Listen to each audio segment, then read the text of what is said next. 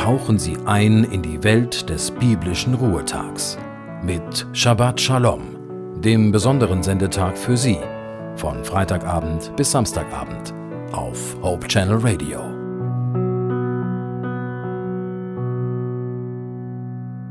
Das menschliche Gesicht besitzt 26 Gesichtsmuskeln, wovon 8 Muskeln für unsere Mimik verantwortlich sind.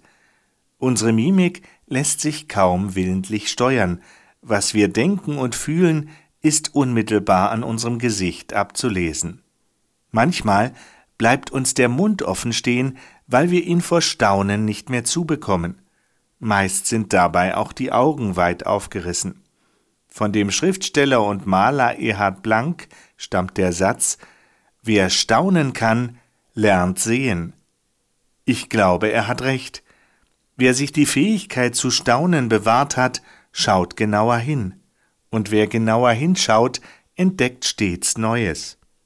Und sollten wir die Fähigkeit zu staunen ein wenig verlernt haben, brauchen wir eigentlich nur genauer hinzusehen, um wieder aufs Neue zu entdecken, was uns staunen lässt.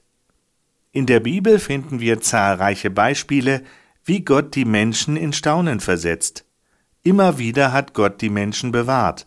Jedes große und kleine Wunder, das in der Bibel beschrieben wird, jedes liebevolle Handeln Gottes ist ein Grund für tiefgreifendes Staunen.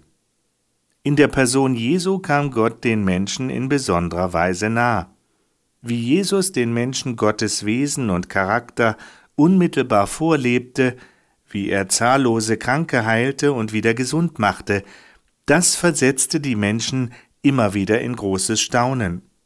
Und weil Gott und Jesus auch heute noch Wunder tun und weil er Anteil nimmt am Leben eines jeden Einzelnen, versetzt Gott sie auch heute noch jeden Tag neu in Staunen.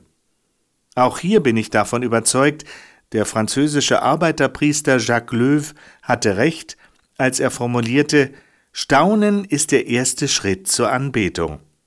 Egal, ob Sie staunen über Gottes Handeln in Ihrem persönlichen Leben oder ob Sie staunen über die Vielfältigkeit in Gottes Schöpfung, ich wünsche Ihnen, dass Sie an diesem Sabbat das Staunen wieder neu entdecken können.